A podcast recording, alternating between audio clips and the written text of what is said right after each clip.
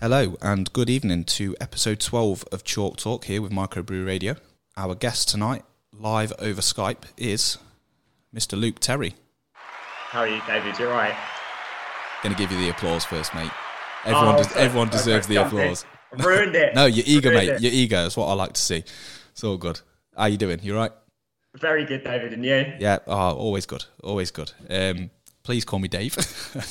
Sorry, sorry, sorry. No, it's all right. Don't worry. It's all good. Uh, only my mum calls me David, and even she gets a look. So, um, so yeah, we've got lots to discuss. Obviously, last weekend you were was it in Blackpool the Ultimates?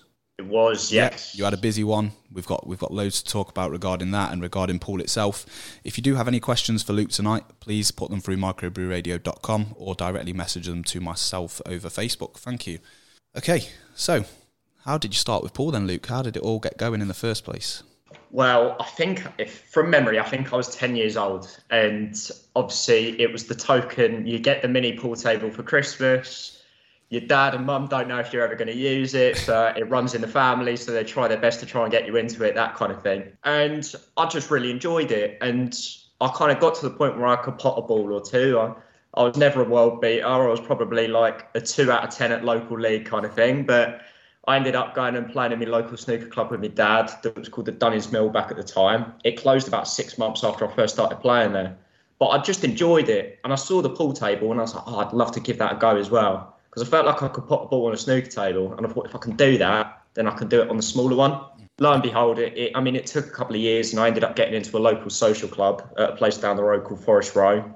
Uh, went in there and won a little local like in-house competition they were having and then after that, I didn't really look back. I was in my local league team, took over that. I was captain at age 15, and then went through all of that. And then I met a guy called Nigel Bailey. Um, him and Ian Wicks, who were my two kind of captains at the time. One was at County, one was at Forest Row. They were both so integral in just me doing anything in this game at all. Unfortunately, neither of them are with us anymore, but they were just absolutely huge. Nigel got me into the county setup, and then next thing I know, those two were just supporting me all the way. And well, 14 years later, here I am, basically.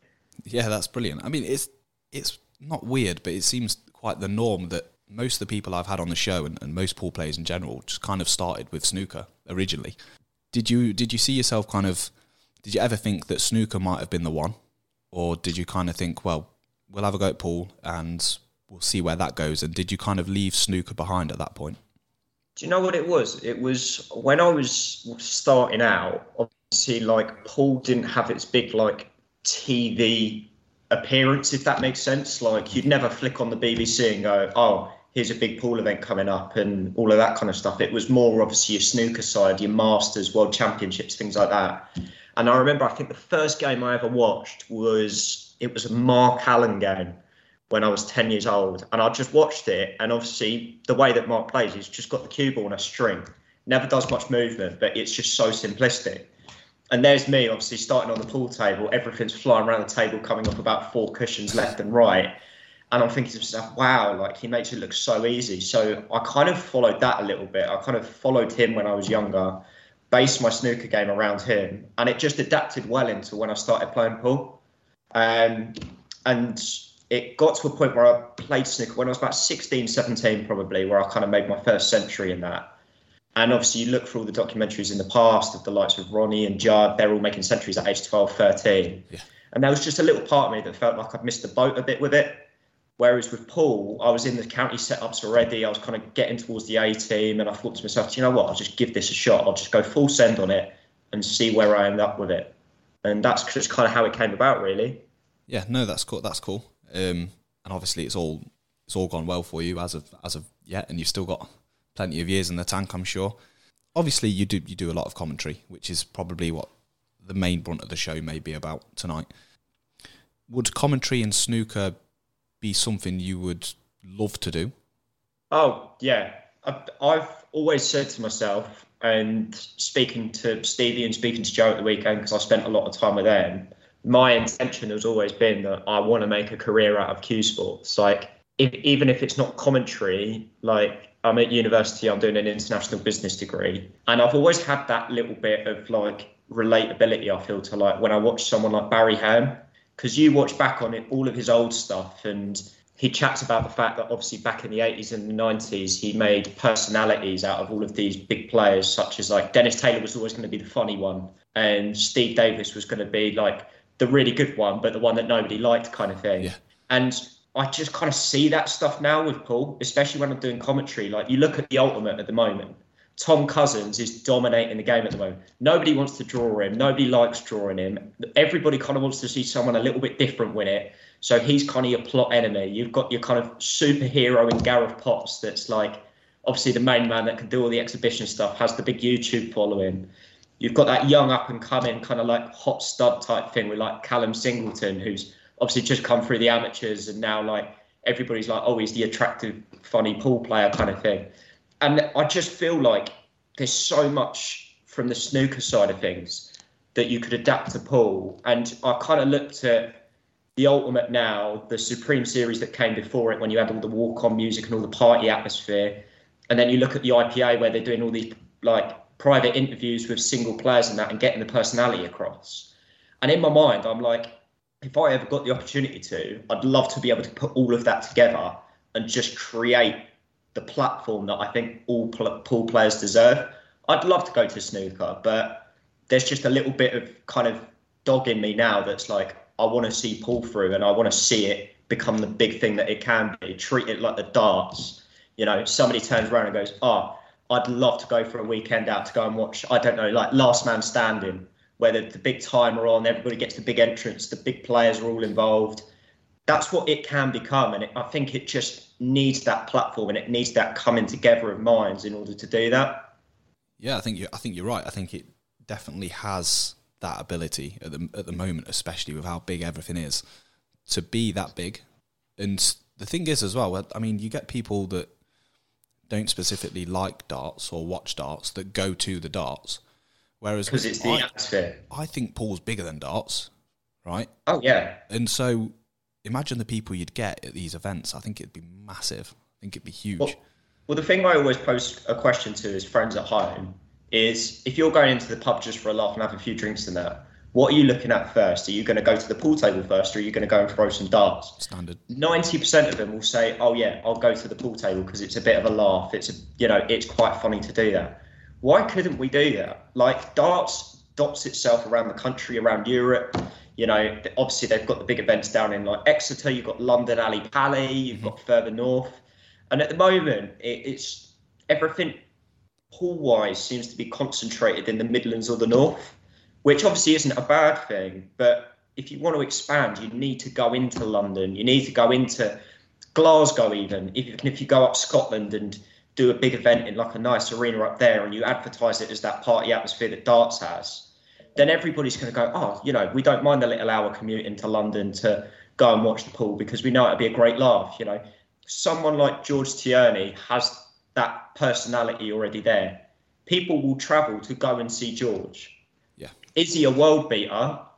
You know, debatable. You know, we haven't maybe seen him at the top level every time. Like okay, he's got like, he's got good money matches coming up and that. I'm excited to watch those. But you just feel like if you had a George Tierney right right at the top of the game, maybe in a position that Cousins is in at the moment, would the game have a different outlook right now? That's an interesting way of looking at it, for sure. Um, yeah, I, I, agree. I think one of the next steps would be to to branch out and, and get further, especially across the UK. It's, I mean, it's there's probably areas where it's huge, but we just don't know it's huge. There might not well, be enough promotion going on in, in the area. Well, that's the thing. Like Christophe Lambert winning at the weekend at Ultimate. All of the stuff that he's posted since he's gone back to France, he's been in TV interviews. You know, people are watching along. He had a big celebration in his club back in France. We haven't hit that market yet. Okay, yes, we've got you know the World Championships coming up. There's one in Morocco and one in Malta, if I'm correct, for the two kind of layouts. But we can do so much more than that. Imagine if we had like a a town shootout style thing out in Belgium or France. Mm-hmm. If you had that with maybe the top eight players and a couple of wild cards from that home nation, imagine the amount of backing that would get, and imagine the amount of people that go, "Wow!" Like I didn't realize it was such an international sport, and oh my god, like I've always wanted to do well in pool, but now actually I feel like I can travel with it and do this and that. You could do one in Australia. Ultimate could go to Australia with Jake McCartney's back in and Paul Clack and people like that that are all kicking about now in the Ultimate. There's just so many different potentials of routes you could go down that they just need to be targeted. If it doesn't work, it doesn't work. But if it does, imagine the amount of following you get in other nations and imagine the platform you'd then build up. Yeah, it, it would it would be amazing for the sport. I mean, the amount of people since I've started this show that, that said, "Oh, we didn't realise pool was this big," but now even they're fully invested in in the show and in the sport, and it's you know, I, I know a couple of people personally that have started playing pool just in the last couple of months, and it's oh yeah, and you know, and that's that's off the back of, of being around myself and, and me having this show, and it's it's good, it's it's very good. Um, hopefully, we can just take it further. It's like uh, it's like the Stephen Hendry Cue Tips on YouTube. If you've ever watched along to that, the, the guest he gets on that now, you get John Terry, Ben Foster. You know, the, one of the guys from Love Island went on. That's the potential of what you could hit. We've had little bits and bobs of that before. With like obviously Ultimate had Phil Taylor. There was was it Andy Sullivan, the golfer as well, that was kind of involved. At one point, he came on and did something, and I can't remember what it was. But there's just been little hints of it, but you need to kind of push it out more. You need to go, right, we're going to double down on this. And, you know, we're going to do a doubles event that's going to include one golfer and one professional player every time. Or, you know, something that's so out of the ordinary, nobody's going to see it, but everybody's going to click into it. Yeah, I agree. Yeah, definitely. Um, one thing I wanted to talk to you about was that you, you mentioned you had a um, a podcast over in South Carolina um, that, that didn't go to plan. Yeah. Um, I can see you squirming there. um, what what happened? What happened with that? If you don't mind sharing. We we had all the setup going. Um, there were about six or seven of us that were rotated around that could do it. I bought all the equipment. I spent about oh, probably about four five hundred dollars on equipment. Uh, got everything set up. I had the backing of the university and then it came to getting stuff sorted out and it just came at the wrong time everybody was going into exams they went oh we're not too bothered about it and then by the time it was all gone you know like professors were turning around and going well we kind of need something out of it. And there's me turning around going i can't deliver anything because there's no one around to do it. So i mean we did have some things recorded but i just didn't have enough that i could really start posting and get it off its feet unfortunately. But yeah i mean it, it, it was good to do it even though it didn't really get off its feet because you were still practicing in that environment environment of getting the setup ready and chatting away with different people and having to make a conversation last as long as possible, chatting about whatever was on your mind. I didn't even necessarily have that many things that were mutual with these other people, but we found a way and we found conversations. So now chatting to you and chatting, doing commentary feels like nothing because now I'm talking about something I'm passionate about and all of a sudden you can't get me off the microphone. Like that's it. it it's good because he, it, it's like myself with the show. We can just talk for hours because because we're passionate about it and because we love the sport, which is good. It's really good, and it it gives you so many avenues for your future that even though that that didn't go to plan over in South Carolina, you know when when you know you go back to to your home, which we'll we'll talk about shortly. You've got so many things to go for because of what you already know and what you're already doing, what you've done last weekend which again yeah. something else we'll we'll catch up on in just a moment. How much? Uh, I mean, I can see already just how passionate you are about it and, and how much you are involved. But how much you know? How much do you enjoy it? I love it. For me, coming from the hometown I was, which was East Grinstead, which is in Sussex, it it isn't a big pool place. We play so it's a Wednesday night league down there. They play Blackball. It's there's a couple of good players dotted about, but there's not really like strength in depth or anything like that. And when it got to the point where I was doing the county A and I was starting to go off and I was doing little events here and there, like Golden Eight Ball or Bapto or you know the odd IPA event, things like that back in the day, my emphasis was not only do I want to go out and enjoy it, but also I want to build up the game from where I'm from because there's so much strength up here. Since I've been in Leicester, oh my word, like you've got 12 divisions and 10 teams in each division, and everybody's cousins, pigeons, parrots part of it. And I've never seen depth like it. Whereas back at home, we've probably got about 30, 40 players maybe in the whole league, like across everything. And now for me, it's like now that I've started to kind of get this platform a little bit, you know, I want to be able to bring the game back down south. I want to help build grassroots. I want to, you know, maybe get an event down there, that kind of thing that could build up the portfolio of the sport and just see how it goes. I, I, I for me, it's a bit of a pride thing, but also just that I love the game so much that I couldn't look away from it even if I tried. I spent a year out in South Carolina. I said I'm never picking up the cue. Lo and behold, about two weeks in, I was in an American pool bar. All of a sudden, like trying American pool can't get away from it, even if I tried, Dave. Honestly, like. No, that's good though. I, I love that. I do. I think that's brilliant. Um, do you see yourself going back abroad and maybe doing this kind of thing over there? I mean, the Americans, from what I gather, they take their pool quite seriously as well. Whether it's you know nine ball or their own American pool, I know it's a bit different, but do you see yourself doing this kind of work over in that area? I mean, America's very broad. So if you were playing pool, you had to be in a very concentrated area to be successful.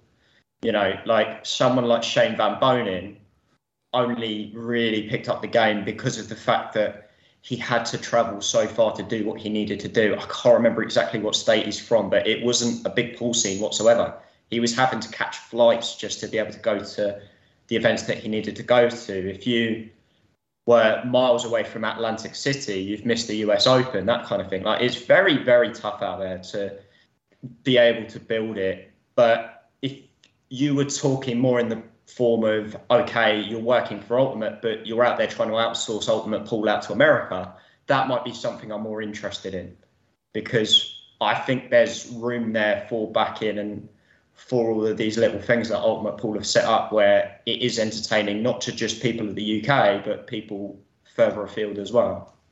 Yeah, brilliant. Okay. Um, I know you said you love a good statist- statistic. Yeah, I'll make sure I get that right. Um, give us your favourite pool statistic. I, do you know what? It, it the stats that I look at are more kind of the up to date recent stats, and like some of the some of the ones I was looking at at the weekend with the Ultimate surprised me quite a bit. And I think the main one was obviously that Shaun Storey had such a dominance last season in Ultimate Pool, was always getting to the tail end of tournaments and that. But you look at his Pro Series this year, six events, and the best he's done is the last 16, which to me is so surprising. Bearing in mind that obviously he comes in at around the 64. So you're telling me in six events, someone of Shaun's standards only won two games in a row, max in any event. And you know, I know obviously it's strength and depth, but you look at that and you just think, wow, like that is quite surprising. I watched a lot of a lot of him last year and a lot of the ultimate, and he was on fire. Oh, it's unbelievable. Yeah, that is I mean, very I've never seen someone with a bigger ability to just come back in the last ten minutes on a 15 second shot clock like it's absolutely nothing. Like he's a scary player. Right? He's probably if I'd got into the last man standing, if I'd got through those qualifiers, he was the last person I'd want to draw. Yeah. Yeah, that's fair. That's fair. No, um, that's good. That's all good. Um, you know what? We're going to talk about the weekend because I want to talk about it. I can tell you're itching, so we're going to get on to it. Talk to us about the last few days. Yeah, I mean, it, it, it, was wild. So, I mean, I wasn't really meant to be at the Ultimate Challenger. I, it was a friend of mine, Martin Sheldon, that just before I was, obviously, because I'm leaving tomorrow from Leicester and going back down south, he at almost last minute went, look, there's availability to go on the Ultimate Challenger this week, like next weekend. He said, if you want to go on it, I'm going to sponsor you. We'll go down. You know, you just cover the hotel kind of thing, and you know, we'll we'll split any prize money 50-50. I said that's fine because I just love the game. I just wanted to be around it. That's fine. I'll do that. And we ended up going down there, and um, Stevie O'Connor went with us, and we were with Joe O'Connor as well. Obviously, Joe had his good run, and it was I think it was on the second day. Stevie had a chat with Will Caldwell and just went, look, he does the Leicester Pool promotions at the moment. He enjoys commentary. Have you got any space to give him a shot? He's a good lead, that kind of thing. The moment they heard lead, it was click of the fingers. It was like, yes, we need that. We'll get him in. You know, we can see how it goes. I went in and they were like, right, you're on. Five minutes. Eddie Barker, table three. I was like, right, okay nothing to be nervous about apart from the fact that Eddie had just come off a loss. And I'm thinking, oh God, if I'm nervous and I get something wrong, you know, is he going to be in the mood to kind of have a good chit chat and a laugh about it? Luckily, Eddie's the nicest guy in the world. And it, it was the best person I could have been with for that first game. We did John McAllister, Shaun Storey. was a great game to watch. And I came out afterwards and they enjoyed what I did. So next thing I knew, I was straight back in again. I did it with Phil Harrison for the next one. And then we turned up on the Sunday because obviously we were going to head home kind of when Joe was done because we'd travelled together. Um, because Joe was still going. He was in the last 16 at this point. He played Jake McCartney. I commentated that one. But as he kept going through the rounds, they just kept offering me the commentary again. So I just carried on doing it. I did Luke Sandys against Ryan Fleming after that. And then I did Joe's semi against Dec Brennan um, on the TV table, on the stream table. And then Simon Webb called me back and he said, Look, you're going to go in and you're going to do the final with me between him and Christoph. And it was it was surreal, really, because I'm used to kind of just being behind the camera, just talking about what I know, and um, just kind of, you know, just enjoying the stats and enjoying my time watching the best players in the world in a position that not many people get to. And next thing I know, I'm behind the TV camera, flashing lights in my face, and I'm with Simon Webb, who I mean is the man that's been doing it probably for the longest. I mean, he did it back in the IPA as well, and now he's gone to Ultimate, and it was just very surreal, but it was such a cool experience. I've got good photos with them afterwards and good chats, and they invited me back. So obviously, I did something right.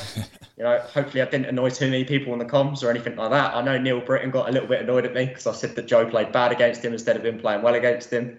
I didn't watch the game, so Neil, I do apologise if you're watching this, but you know, it's all hopefully it's all water under the bridge. You know, I don't want to be falling out with anybody first down the job. No, definitely not. No, you know what? You know what, Luke? You deserve one of these. No, fair play. That's um, that's class. I mean, for someone that's so passionate about it, that must have been an incredible feeling.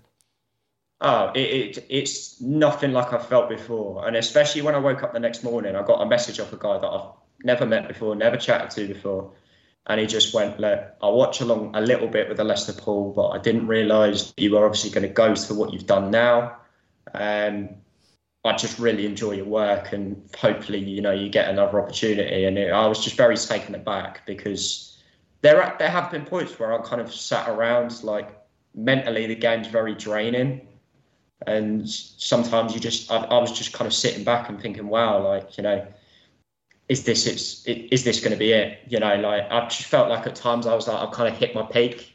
That there maybe wasn't that way that I was going to be able to progress to where I've got to now, and now that I've reached this point, it's just like you know um, anything else is a bonus, and I just love the game, and you know hopefully I'll push on from here and do a lot of people proud. That's where my mind's at with it. So yeah, listen, they've they've asked you back, and that that tells you I think everything you need to know, and uh, you know I can't see that just being a one-off either. I think it'll probably be the, the theme for you now, um, and it's it must be unreal to be involved. So fair play, mate.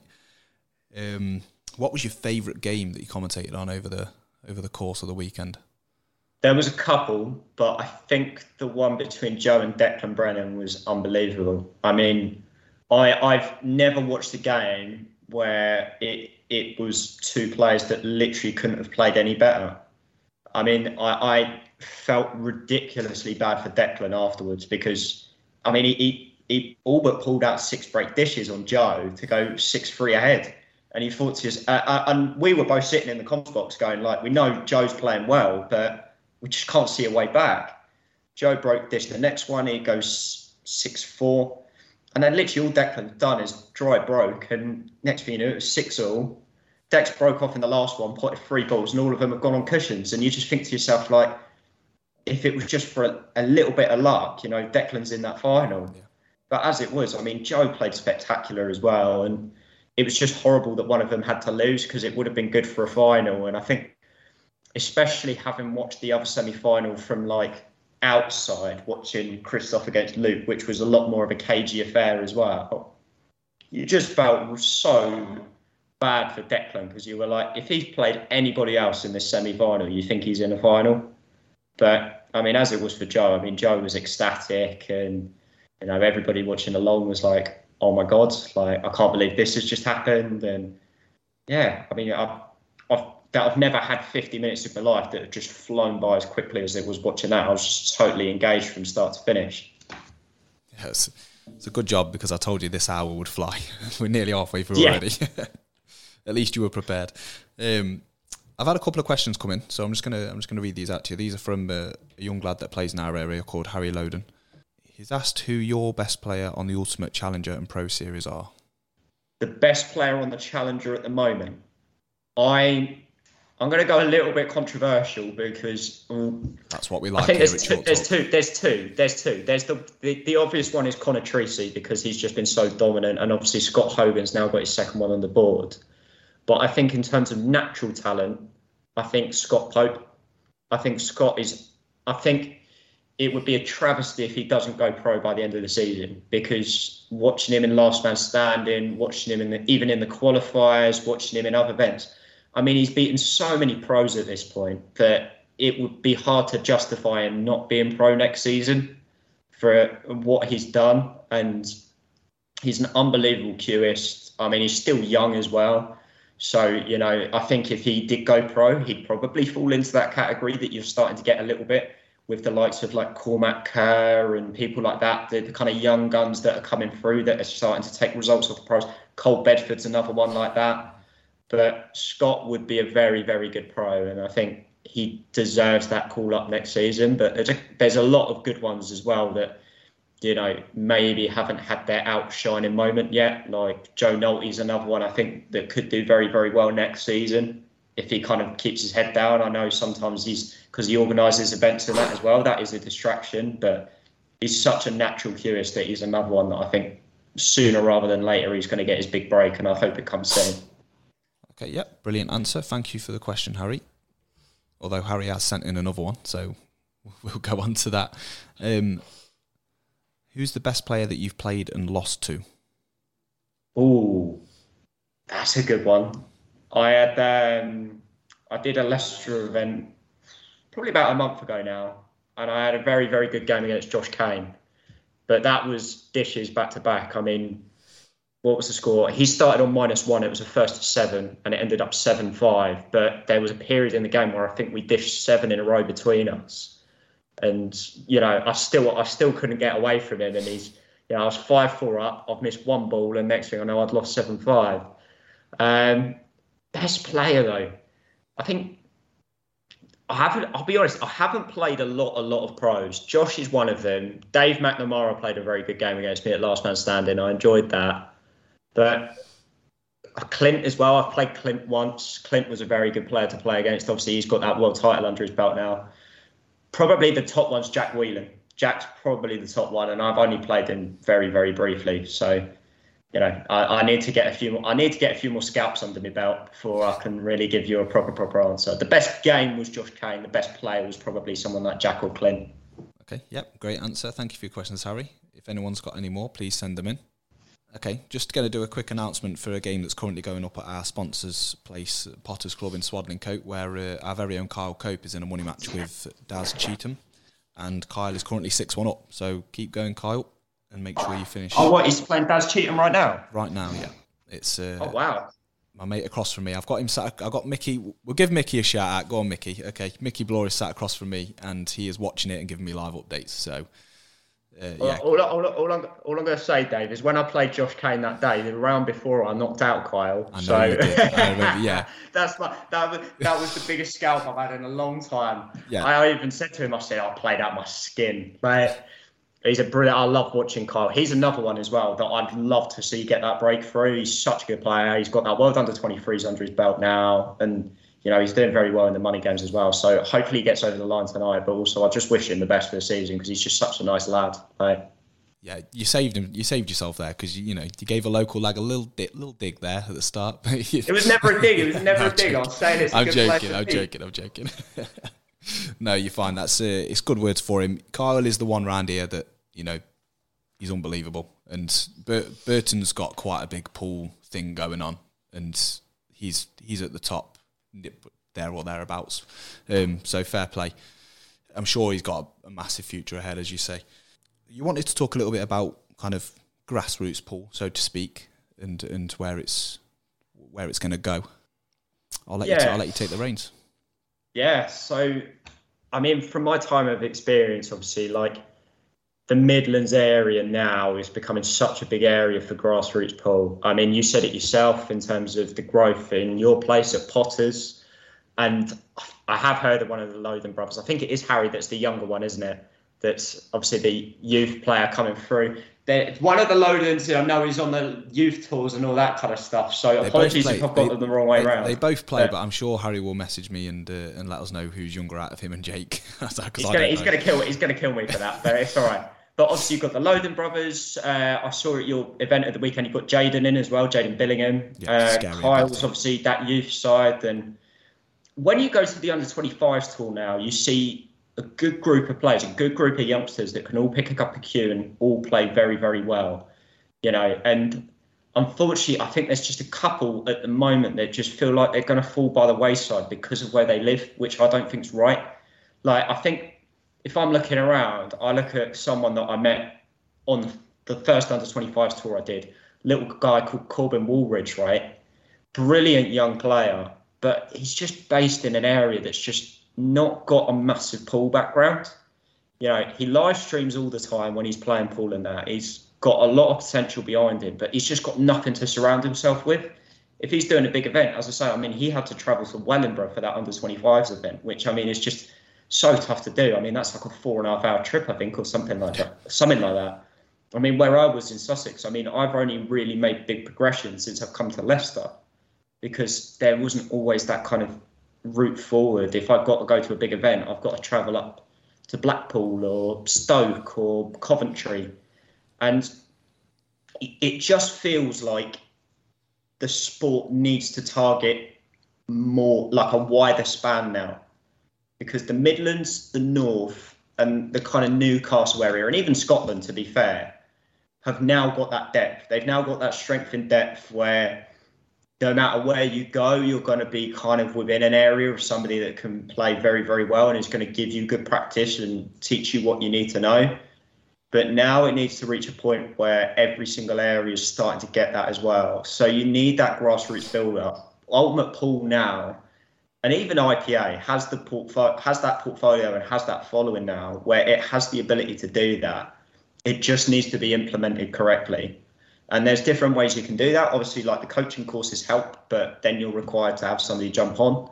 So maybe it needs to be more targeted. Maybe it requires, I don't know, um, maybe one or two people from the team to come down to these areas that are trying to build but not really getting anywhere and you know, just give that bit of enthusiasm and a bit of push just to take the game a little bit further. I mean, Eddie Barker was meant to come and do an exhibition where we were in our hometown, but unfortunately, like just because of the way things worked out, it couldn't quite happen. But you felt like something like that might have helped, and there's just there's all the potential there. There's so much potential to grow pool, and I think you're a believer in that as well. That it just needs to be jumped on now. It feels like this is such a big moment, especially now that you've got pool players that have big following. Jack Whelan got that 100,000 following, isn't he? I think it's, it's on YouTube or TikTok. I can't remember which one. His, Gaz Potts is the same. and Facebook and I'm not sure if it's his TikTok as well. But yeah, two two of his accounts have over 100,000 followers. So you've got the likes of him, you've got the likes of Gaz, you've got Joe O'Connor and Mark Selby that are now kind of on the ultimate understand how it happens. You had Kyren Wilson on on Monday. You know, if you can get people like that to just kind of, even like once a month, just go to a little bit of a quieter area in the country and go, you can do this with this. Imagine like the potential that has. Imagine the spark that would give that young nine or ten year old that's in the club going, wow, like this guy is like famous and he's come down to you know tell me that I can do something with this. So maybe I should give it a go, kind of thing. Do you think that it's going to take maybe a group of people, whether it be players or, or just people with, with big names, to get together to kind of organise something like this? Maybe even to start like a little a little kind of company or something, not a company as such, but you know what I'm getting at. Do you, do you think it will take a group of people to just come together and say, look, we need to do this? It needs a, it needs a body. It needs someone that's going to implement it all. But then you also need those figureheads that are going to go out and get the attention as well. Mm-hmm. So for someone like Ultimate, you know, behind the scenes, you could turn around to I don't know someone like Zach Leonard, Simon Webb, and throw me in the hat, for example, tomorrow, and go right. We're gonna try and expand Ultimate Pool, and we're gonna do a big event in Crawley, for example, somewhere near where I live for us to do that, we implement that. We put the ultimate logo on it because that's what people are following. That's the that's the big figurehead now with pool, and we're going to go down there and we're going to big promote it. We're going to put it on banners. We're going to you know get people talking about it and things like that. And then we're going to throw that figurehead in. We're going to bring I don't know. We're going to bring Mick Hill down with us, and he's going to do an exhibition, but you know maybe he does an exhibition on the Saturday and he does a bit of group coaching on the Sunday, something like that with younger players that are interested. And, you know, Mick Hill at the end turns around and goes, you know, Luke's from this area, you know, he'll be able to guide you on anything else you need, any more help, message me, that kind of thing. That's what it needs. It needs that team effort, that coming together, but then it also needs the big figurehead to turn up and get the influence, but then it needs somebody else also that's going to be there to implement it as well. So it, it's very strategic. It needs a lot of background. But as I say, if you get the personalities across and make the game as big as it is, and you get, I don't know, like someone like Liam White to be like, oh yeah, he's the funny guy of pool, that kind of thing. Advertise it as, oh yeah, the uh, you know Liam White, the pool player slash comedian, is going to come down to East Grinstead and he's going to do a big promo event and all that kind of stuff. That's going to have a lot more pull than oh you know, somebody's going to come down, they're going to play pool, and they're going to teach you how to do it. It's not going to interest people. You need to be able to put a name behind it and big it up as this big thing that everybody's going to be excited to go to, that they know they're going to have a laugh and they're actually going to get something out of it. So, you know, I've got to advertise myself to you in order for you to go, that's interesting, bring it back to me. Like, I mean, you didn't really know who I was before, obviously, we started chatting online. Mm-hmm. Yep. But I have to sell my idea to you in order for you to go, okay, you're going to come on my show. Yeah, so for me to do that, I've got to be able to go out and do all of these different things. I had to be the ultimate pool commentator. I had to, you know, have had that good background of maybe living in America and doing something a little bit unorthodox to what everybody else does. And that's just how you get your pool. Yeah, that's it. Yeah, and I, I mean, as soon as as soon as I knew you were, you know, you'd done the commentary and you're doing it now, and especially with doing the ultimates of the weekend. Obviously, at the time we arranged this, you hadn't done that, but I I want a variety on the show. I want people, you know, I've had a referee on the show. I want different kinds of people. I don't want it to be the same. You know, I probably could have professionals every single week. Yeah. But I don't want there to be a similar chat every single week. I want to be able to give the fans, because I know there's a few of you listening, I want them to have that variety of, of people that are on. And, and this chat, certainly, you know, we've only been going 40 minutes, but there's been so much to talk about, and we've still got mm. more to talk about now. And everything you've just been saying is bang on. You know, there is so much room for pool to expand. It just needs the right thing to happen. But we are kind of at a time right now where now is the time. Now is the time yeah. to do it. Um, so yeah, fair play. Um, I know you wanted to to speak a little bit about two people you mentioned earlier on in the show. Um, so we've got Nigel Bailey and someone you've noted down as, as Wixie. I'm not sure on his on his full name. Ian Wicks is his name, Wicks. but Wixie was always how he was known. Yep. So, so go on. Oh, I'll, I'll, no, it's right. I'll, I'll let you. I'll let you have a little word on on, on them too, obviously, because they, as you mentioned, they they did a lot for you during your progression. So. Yeah. So when I first started playing in my local league, which is the East Grinstead Pool League, Wixie was the first person I really met that kind of saw I had something with pool.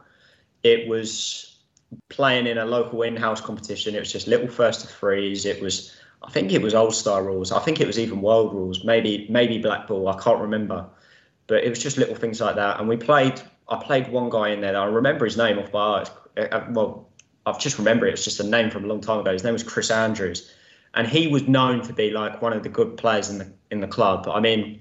Probably put him up against a county player, he'd probably get beat. But he was a good player for local, and I remember I played him and I beat him. I think I beat him 3 1 or something like that to win the little in house event kind of thing. And Wixie came up to me and he said, Look, like, I know you're only like 12, 13 years old, but you've got something here. So we're going to invite you back. You're playing the local league. You know, you won't play all the games, but you're playing the local league. You know, you can see how you get on and all of that kind of stuff. And he just gave me that nice little like warm introduction, especially in a social club. It wasn't like, big drinking environment, anything like that. It was just they had a couple of drinks and Wixie would just kind of sit down and chat to me and he'd go, Oh, you see how he's doing this? Like, you know, just take time with it, just be calm with it. You know what you can do, you know what you can't do, just have fun. And he was just very, very supportive of me mentally more than anything in kind of understanding the game. But also he he was the first person to really give me that like social confidence as well with my game. Yeah. That I could go out and, you know, I could feel confident about myself that I could pot a ball, but also that you know, I could chat to these other pool players and that as well. You know, I didn't need to be frightened of chatting to anybody about the game because they're all so supportive. And um, so I worked with Wixie. I played with him at Forest Row, I think, until I was technically 20. I mean, I went to university at 18, but I played within the team with him until I was about 15, 16. And then I took over captaincy, but Wixie still played with me. And then until, well, I was still signed on until he died at the start of 2020. It was literally the way that it worked out, it was about two weeks before lockdown. He passed away, and then I ended up going to IPA Bournemouth the week after. And I just remember that I was in absolute bits in Bournemouth. I was, I remember I was six two up in a game, and I think I lost it seven six or something like that. And I just went to absolute bits afterwards because he was just so integral in the life that it hurt. Yeah. But he was just so important that now that I've pushed on, you know, I thank a lot to him and then Nigel kind of came in when I was about 15, 16. He was the one that kind of got me into the county circuits. He was the man that knew everybody. You know, he was the he was the guy that if you walked around with him in public, everybody said hi to him, and it almost got borderline annoying after a while because you're you're looking around going, he's not going to stand and have another chat with somebody else, is he? That kind of thing when you're trying to go from position A to B. Mm-hmm. But he was just so good, and he was such a natural pool player. He was he was good in events at Essex and things like that. He was a county A player, very, very good, and he was ex-England as well. He was England Masters B, I think, for Blackpool. Blackpool. So he was a decent player too. And just over time with him, I learned so so much. I went and did all sorts of events with him. I did um, I did Golden Eight Ball with him and another guy called Chaz Hill, which he Chaz ran Catalonia a few years ago, and they always have like a token person that does all the event up there. He did that I think back in 2018 or something like that. So it was us three. Um, had a really good time out there. And then I think it was just after Wixie died and just after the first lockdown when I went back to university. Um, he was diagnosed with cancer and sadly he went in January 2021. But I mean, without those two, I mean, I don't get off my feet with pool. I really don't. I, everything I've ever done in the sport, I always put to them. When I did the ultimate, when I did the Masters on ultimate, when I did the TV appearance, I had the shirt made that I had both their names on both the sleeves because you know I wanted it to be a moment for them, not just for me. And um, yeah, it was just a real moment of like, yeah, you know, I, I did that, and I'm glad I did them proud as well. So yeah, it's a great touch. Yeah, it, it, it was nice, but it's it's been a while. I've still missed them, but you know, it's just the way the world works. Yeah, that's it. I mean, you you will miss them because because of the effect they've had on on yourself and when it comes to pool. But at least you know with everything that you do now, you know, it's in that. It's yeah, for them. Exactly. And, exactly. Yeah. yeah. No, fair play to you, mate. We'll move on to. Um, oh, sorry, Harry has messaged. Harry Loden. Go for it. Yeah. Go for it, Harry. He's just put that he's older. He's the older brother. That's that's it. That's all we're getting from right, him. Right, we've got the stat in. Right, that's in there. yeah, that's you know that now. There. Harry's older than Jake. That's I, locked in the brain. Don't worry, Harry. I've got that now. I've known them years and I didn't know. So, so sorry, Harry. so who's worse, me or you?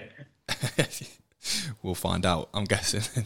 um, okay, a question that I'm going to ask you is your favourite players for pool and snooker because you've had the involvement in both. Yeah, we'll go snooker first. Snooker, I think Mark Allen's up there definitely. I think cue ball control. I think the way that he goes about himself. I've, I've always had a bit of Northern Irish background in the family as well. So I've, there's always been a little bit of me that's like obviously liked watching him as well. He's just a good character as well. I met him a little while back. I went to the Welsh Open and managed to chat to him, and also at the IPA a while back, I spoke to him as well. And just a very sound and down to earth guy. So I've got a lot of time for him. In terms of other snooker players, I'm trying to think off the top of my head. You know, I, I loved watching Neil Robertson when I was younger because he's got that bolt straight cue action that looks like he's going to hit everything at 100 miles an hour, but the touch is unbelievable. So you know, it, it was something that I, tried. I when I was younger, I tried to base my cue actions off of snooker players I was watching. And obviously, when you're starting and you're trying to do a Neil Robertson like swing the cue, cue all the way back and go all the way through again, doesn't always quite work out the same way. But once again, another very entertaining player I used to watch. Yeah, fair play. And pool? Love watching Mellon just for the exhibition stuff, and I think you learn a little bit about kind of angles of cue balls and things like that. Like I've I've found since I've started watching Mellon, I put a lot more balls off of cushions than I ever did before.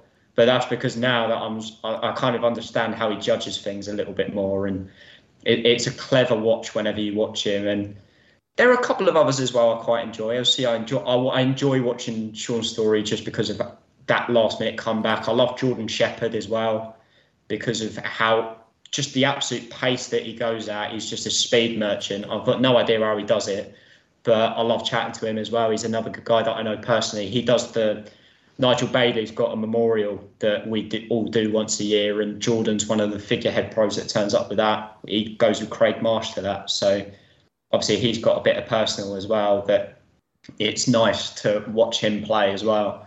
Others off the top of my head, I'm just trying to think now. It's kind of gone in one and out the other, but there's there's a couple. Gaz Potts is another one as well. He's got a nice cue action as well, but they'd probably be my few. Yeah. Okay. Um, obviously, you know we're flying for time. So what we'll do is we'll we'll give you an opportunity to talk about the Leicester Pool promotions because I know you've been you've been doing a lot there since being in Leicester, and I know you are moving shortly. I believe you mentioned.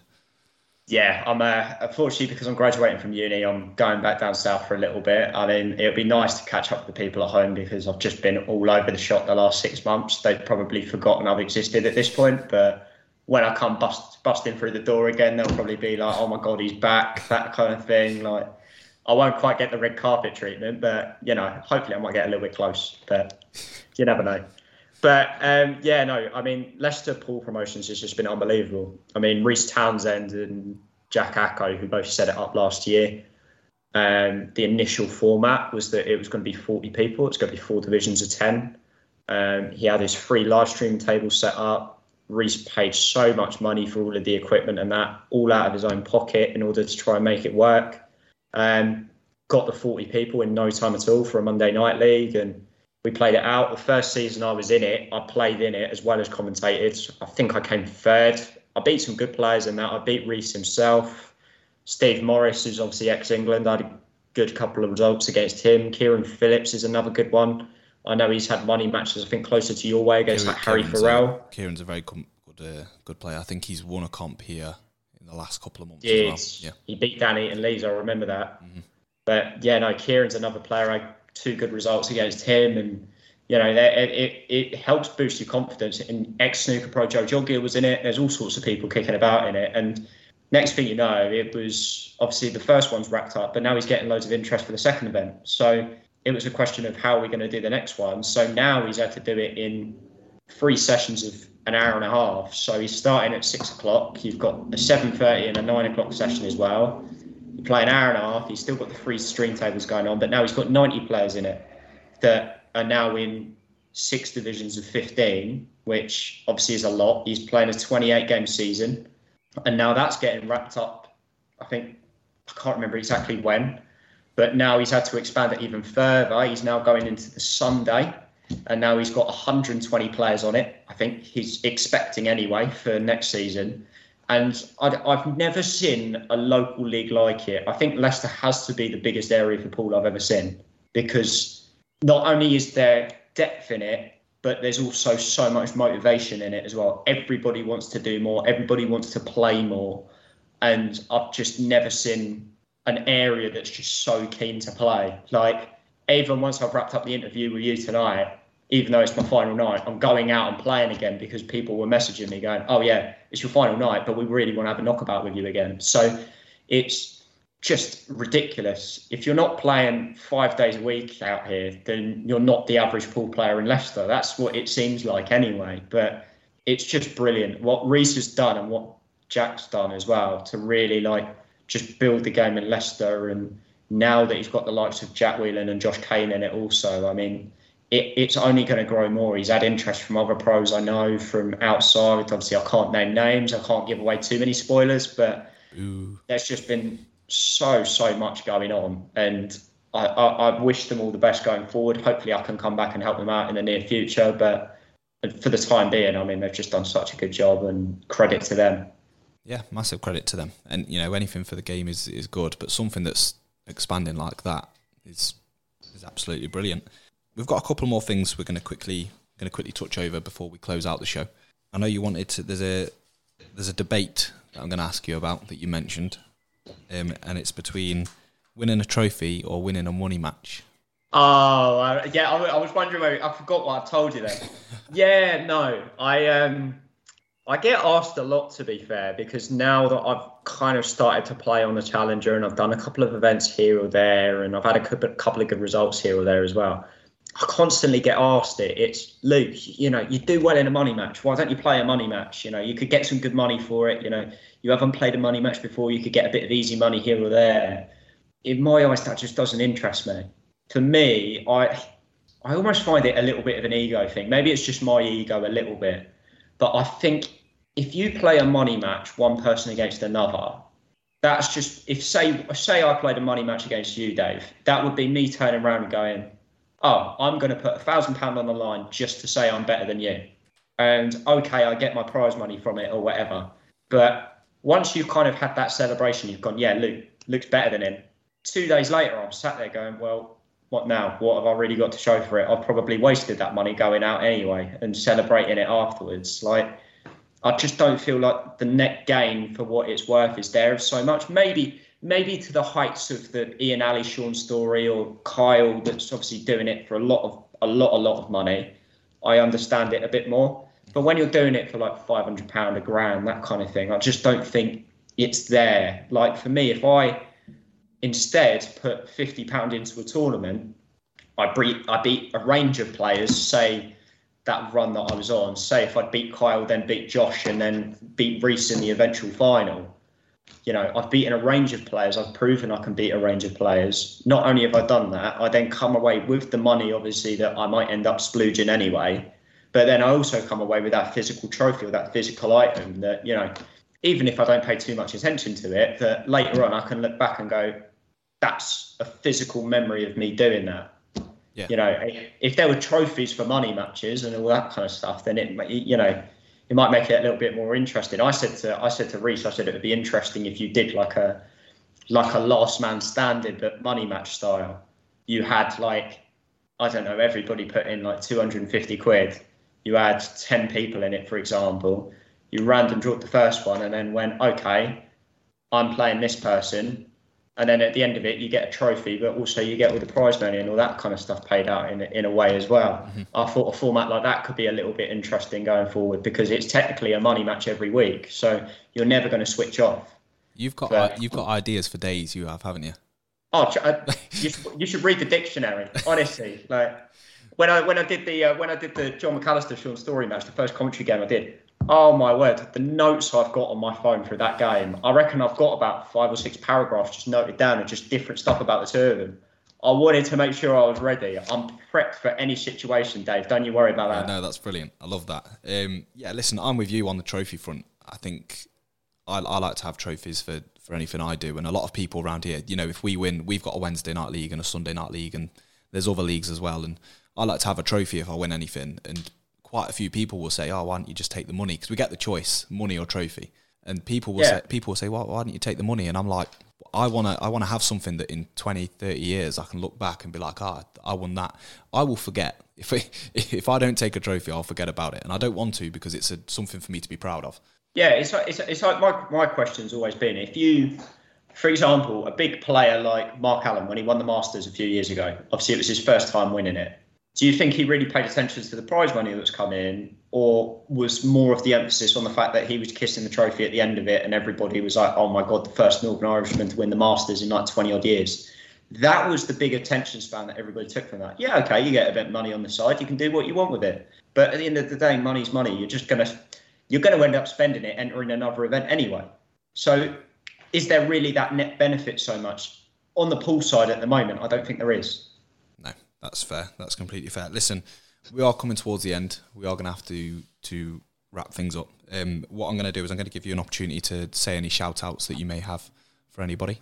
Yeah, so uh, if I if I'm going to shout anybody out, it'd be people from the Forest Row Club at home. I think without them, I never get to do any of this. I think people from the East Grinstead League, people maybe weren't expecting a shout out, Al Hellier, Alex Moody, people like that. Uh, Reese Townsend and Acco, obviously up in Leicester, who have helped me out, my family, my mum, dad, sister, all of the people that have really contributed to me doing anything with pool. Um, thank you. And to all of the pros, to be honest, that have supported me now that I'm here as well. It's very, very appreciated. And hopefully we can do more going forward and help take pool to levels it's never been to before. Excellent stuff. Thank you, Luke. No, listen, it's been really insightful, and I think you've got tons to offer the game. And I hope you keep continuing doing what you're doing. All right. Thank you, Dave. Yeah, it's no been a pleasure, bud. I'm going to let you have a let you have a breather for a minute, just while I close out the show. Um, I've got a couple of shout outs I need to do. Um, first of all, live update of the Kyle score. He is currently eight two to the good. Um, so keep going, Kyle. Some some good pool being played. I'm sure. Mickey, is it good standard? Yeah, good stuff. Happy days. Um, couple of shout outs for myself as usual. We've got my uh, my promoter Mark Smith um, doing great work in the graphics that he does for me and the work he does behind closed doors. Um, if you'd like to visit his website, it is www.ukworldqsports.com. That is for snooker and pool. So if you like your Cue Sports, please go and check it out. And also, as per for my um, for my sponsors, Potters up in Swadlincote, we've got a competition on Sunday, a 64 man person. Don't want to, you know, don't want to throw anyone off there, but 64 person competition, um, international rules, I believe it is. And then there is a flyer next week as well on the 1st of July. Keep up the good words, Potters. And also, if you're not doing anything over the weekend, go and support your local club because they are one of the best about, if not Dave, the best. Yes, mate. Go on. Dave, just a quick one before you go. Can I just anybody that's watching along as well that plays pool, feel free to drop me a message as well. I love to get insight from other people as well, and I think it'd be handy. Like I want to be able to do something. So if any anybody's got any more ideas or anything that they want to throw at me, even just to have a chat about the game, I'm more than happy to have a conversation with anyone. So anybody that's watching along at the moment, they can follow me on Facebook, Instagram, whatever. I'm happy to chat. Yep, excellent. Thank you for that, Luke. Um, I'm sure people will follow you up on that as well. Um, as I say, you're very insightful. Um, just before we go, Kyle is now 9 2 up. So, you know, we'll give him one of these. Go on, Kyle. Get it one. For now, I hope you all have a great weekend. Uh, it's meant to be scorching all weekend. Don't get too burnt. Enjoy yourself and we'll see you all next week. We've got a, we've got a lot going on next week. Uh, you're gonna have to keep posted because there's a big announcement tomorrow that you're all gonna absolutely love. But next Friday on the show we do have Burton's very own Yvonne Lawrence and Marie Bridges, who will be my first female guests. So please join us. Have a good weekend. Cheers, guys. Cheers, guys. This show is part of Microbrew Radio, Burton on Trent's community radio station. You can hear this and plenty of other shows over on microbrewradio.com Find our app on the iOS or Android stores, or just say, Alexa, play Microbrew Radio. And if you like what you hear, please let us know on Facebook, Instagram, Twitter, and TikTok. Thanks.